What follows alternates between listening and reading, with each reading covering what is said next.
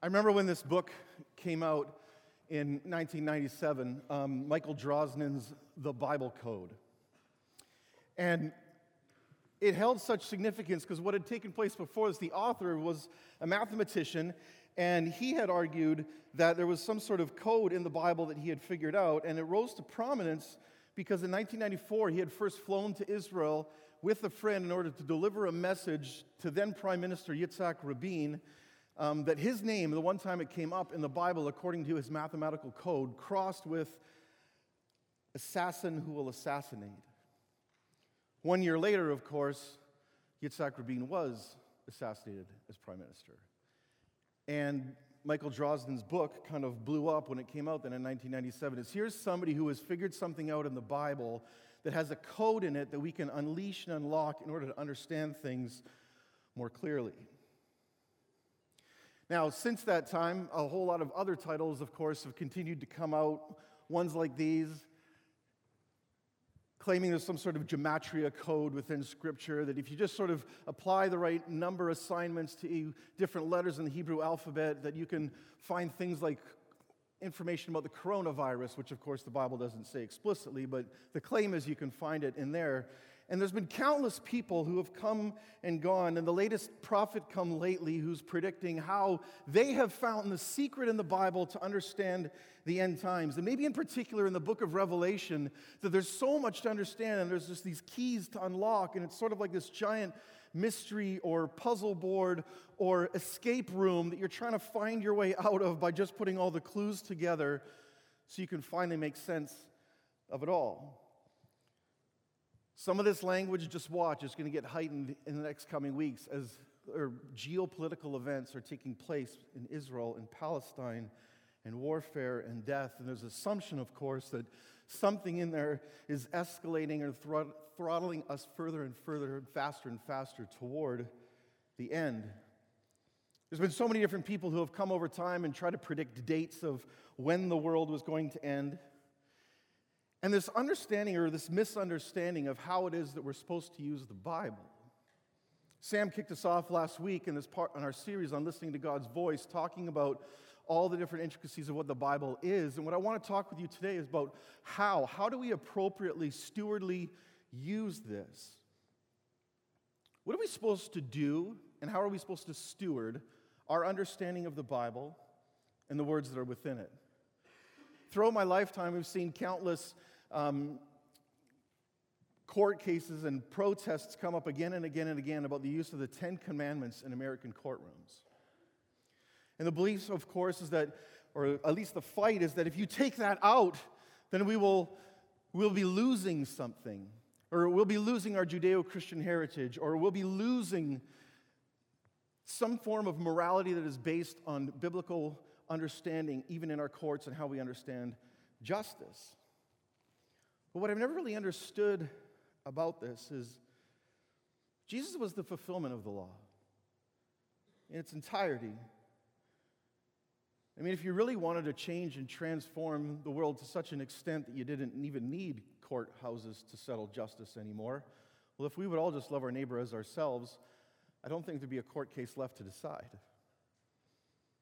Or maybe we should be advocating much more fully for the fruit of the Spirit embodying all the people who are entering into buildings like this to settle justice, because then we will find out what it is that God really wants in each of us. I think sometimes when we talk about the Bible, if you can go to the graphic, a lot of us sort of understand it a little more like this that when we start talking about the Bible, it's almost like we deviate away from our conversation directly with God, and the Bible becomes sort of not the means to an end in terms of interacting with God, but sometimes just an end unto itself. Nicky Gumbel, famous pastor who had created the Alpha Course, tells the story of how to drive this home. He, the Alpha Course is designed of, for churches all over the world to be able to use so people can invite um, their unbelieving neighbors to come and share a meal with them and a teaching about what Christianity is. And in his teaching on the Bible, Nicky Gumbel uses the analogy like this is how Christians have often misused the Bible. He said, Let's imagine that I got a car, a brand new car, and I'm so excited about this brand new car, but I want to use it the right way. So I'm going to take the owner's manual out of the glove compartment. I'm going to study the owner's manual. And as I start studying it, I realize this is brilliant. There is so much incredible and intricate thought that goes into the owner's manual to this vehicle. I should actually get together with some more friends who have a vehicle like this, and we should study our owner's manuals together.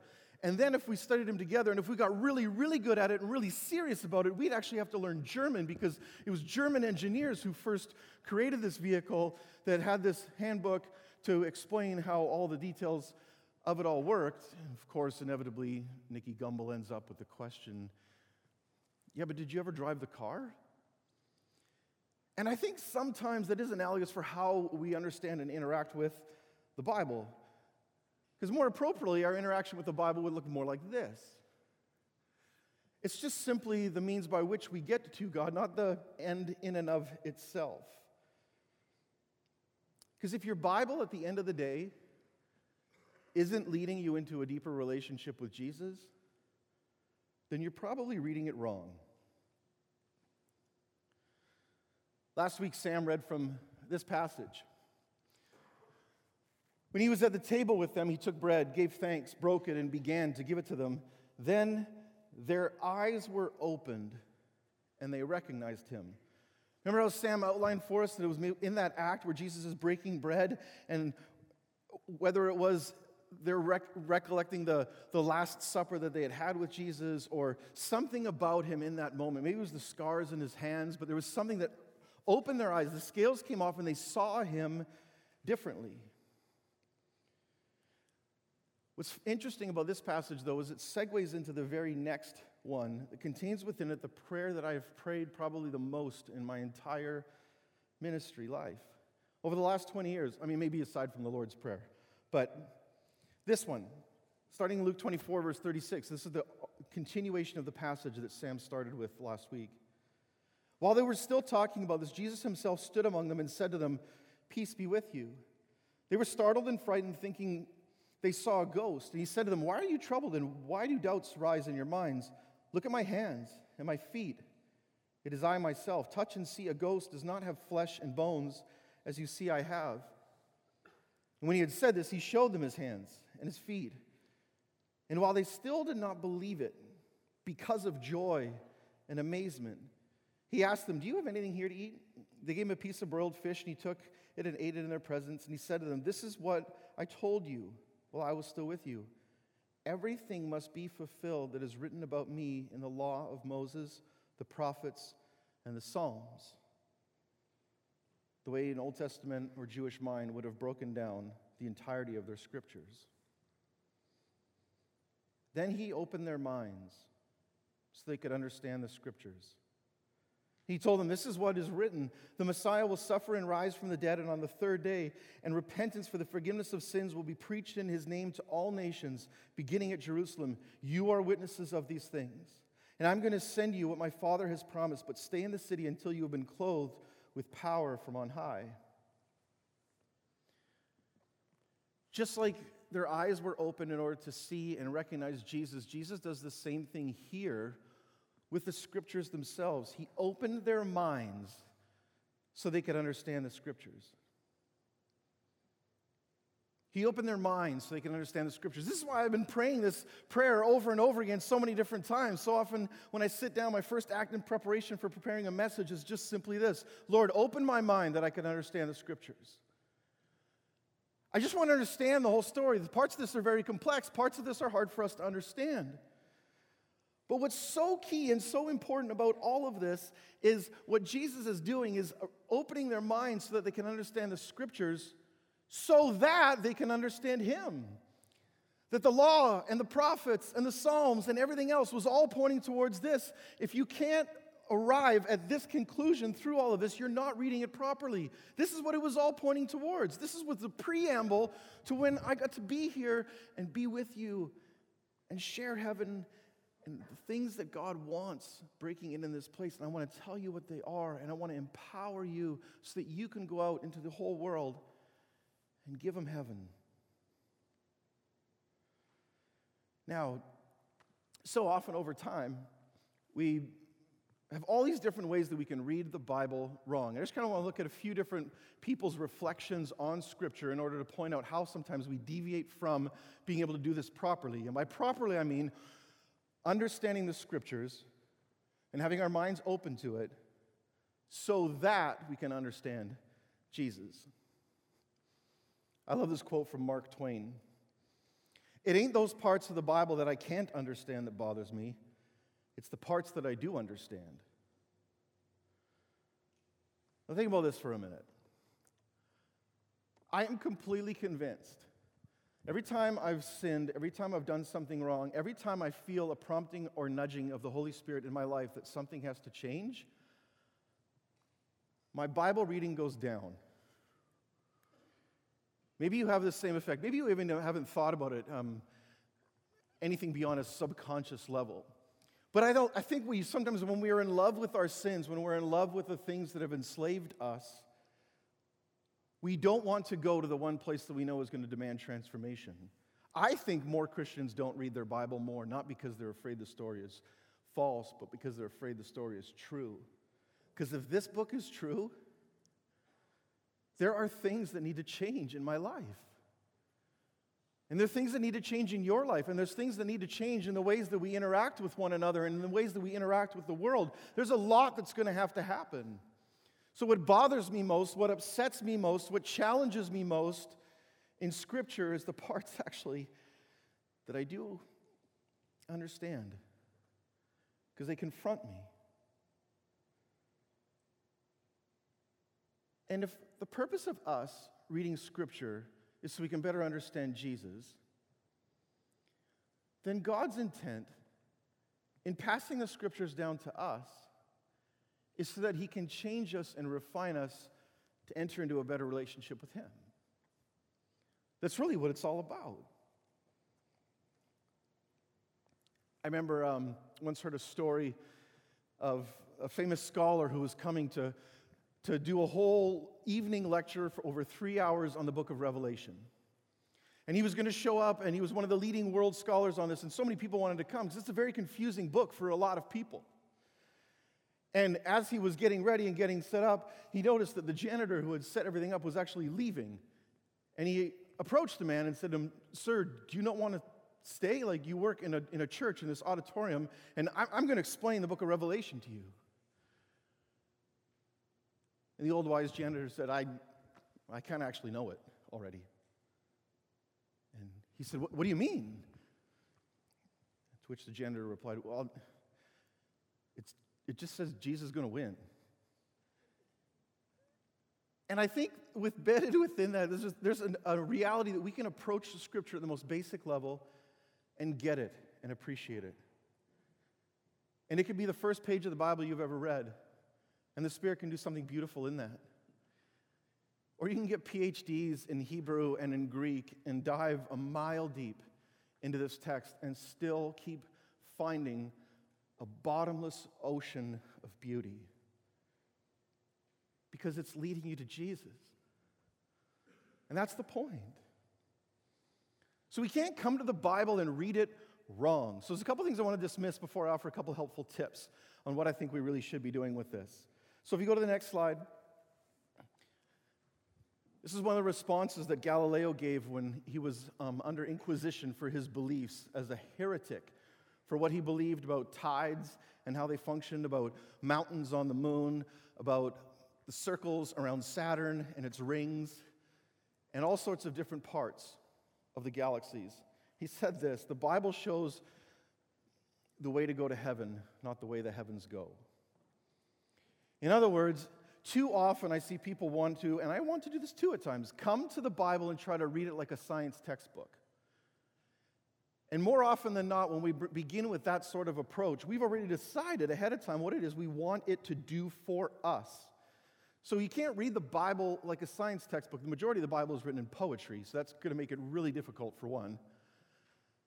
But if you turn to the book of Genesis and your primary question is, How did God create the earth? I think you're going to arrive at the wrong conclusions and probably end up fighting with other Christians about how it's supposed to be read. See, how isn't the question, it's why. Galileo already knew don't read the Bible like a science textbook. That's not why God gave it to us. It's an invitation into a love story, it's not a textbook. Textbooks are great. There's all kinds of ways we can continue to figure out how God put the world together, but that's not the main point in Him giving us this book. I think another time, too, is we start reading the Bible when we get into trouble. We have a reactionary reading to Scripture where something is going on in life and we haven't developed the discipline of doing it regularly. So then, when, the, when we're in the middle of a fire or a difficult situation, then we run back to the Bible in a reactionary mode as some sort of emergency fire alarm that we can pull that will give us some sort of unleashing of heaven's wisdom to help us out of the situation that we're in. Or as the comedian George Carlin once put it, I was thinking about how people seem to read the Bible a whole lot more as they get older. Then it dawned on me they're cramming for the final. See, but this is reading the Bible as a different kind of code, a behavioral one. What is it that I need to do that the Bible tells me in order to be able to make God happy? And I think there are way too many Christians today who are still reading their Bibles like this. I just need to know what's in here so I can make God happy with me. It is not a behavioral manual. Yes, behaviors change, but transformation comes out of transformation within. Now, I just want to finish up today by cl- running through some, some things that I've learned over time and gleaned from some others, some handy Bible reading tools on sort of how. How do we do this better? Number one, start with the Bible reading you, not you reading the Bible. If you're going to the Bible to find an answer to a question you already have, rather than cultivating a discipline about being in it all the time, chances are you're not going to come with the right approach. You have to let the Bible read you, not you read it. So I got to get away from reactionary reading and emergency reading, and I got to get into disciplined reading so that I show up in a place where I'm allowing Scripture to really and truly read me. Number two, ask a million questions.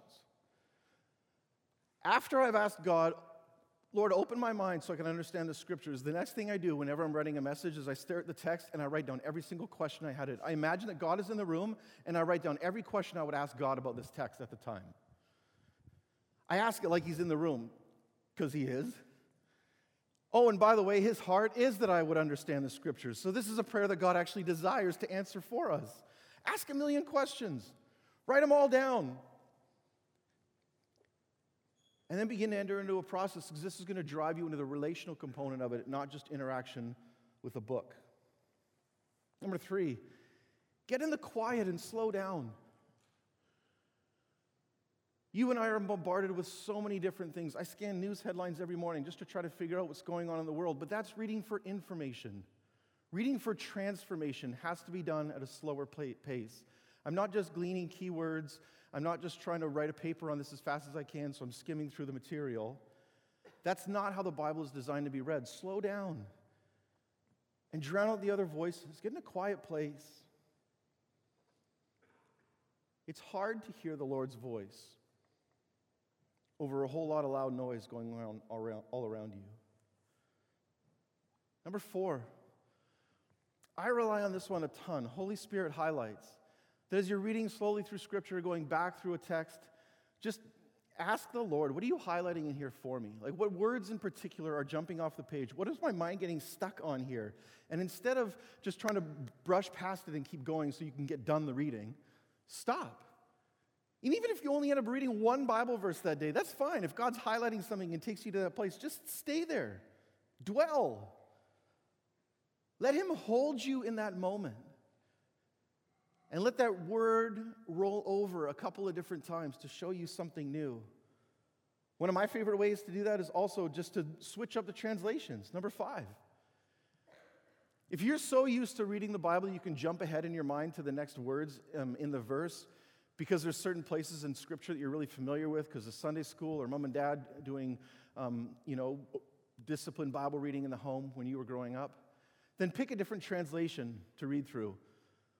One of my favorites that I have in my office is I've, I have a, um, a parallel Bible. So it's got eight different translations on the same page um, of the Bible. And then I can go back and forth between all of them of why is it translated this way here and this way here and this way here? And why does they use this word and why do they use this word? And it just sort of helps my mind get into it a little bit better.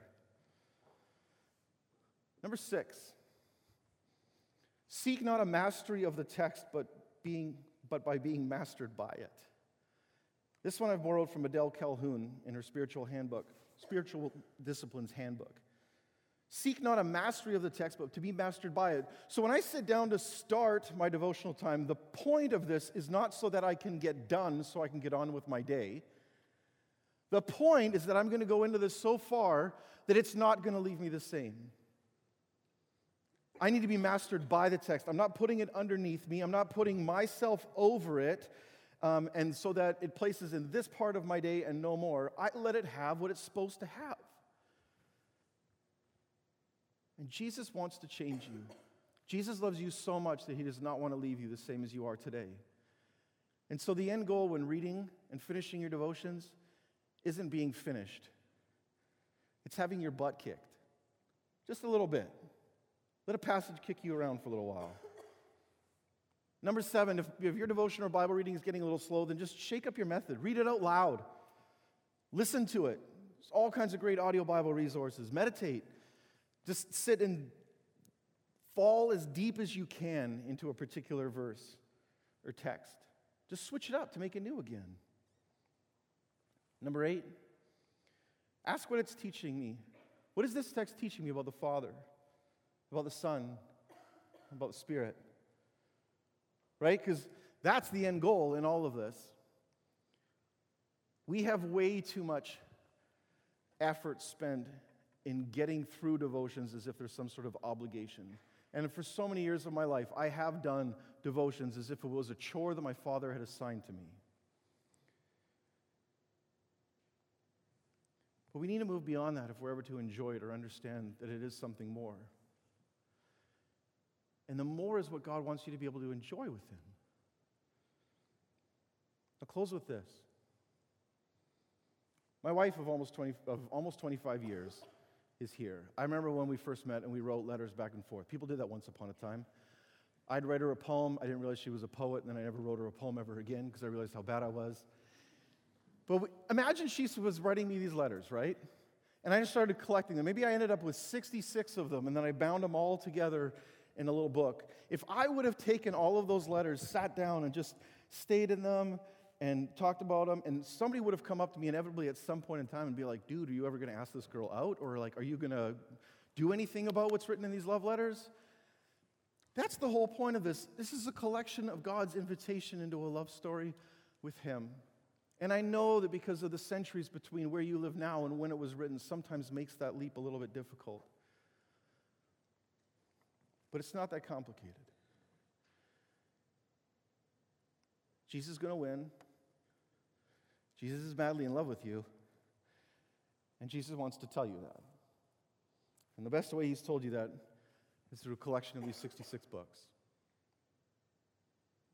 I ask the band to come on up and help us in closing. And I want to ask as they do um, if you'll enter into a little exercise with me in prayer.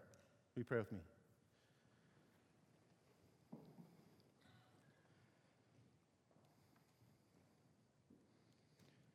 Repeat after me. Lord, open up my mind that I may understand the scriptures, that I might understand you. Lord, open up my mind that I may understand the scriptures, that I may understand you. Spirit of the living God, you've heard our cry. We want to know you more. We want to give you more of ourselves, and we want to move beyond the fear of what it means each time when we open up this incredible book.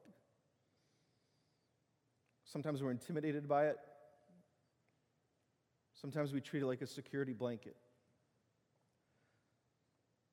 Sometimes we want to treat it like a textbook. But Father, move our times of devotions just simply into devotion with you. You heal and cure us of an obligatory task or a chore and make these stories new again for each of us. and teach us how to plumb its depths, to live a beautiful life like your Son, to let ourselves be changed by Him. And Father, I pray that each one of us here, next time we hold or open our Bibles, can see you on the other side of the page, reading with us, inviting us into your mind, in your design for all things, and what it's supposed to look like when we submit our lives to the fact that heaven is coming here. Your kingdom come, your will be done in my life, on this campus, as it is in heaven. Amen.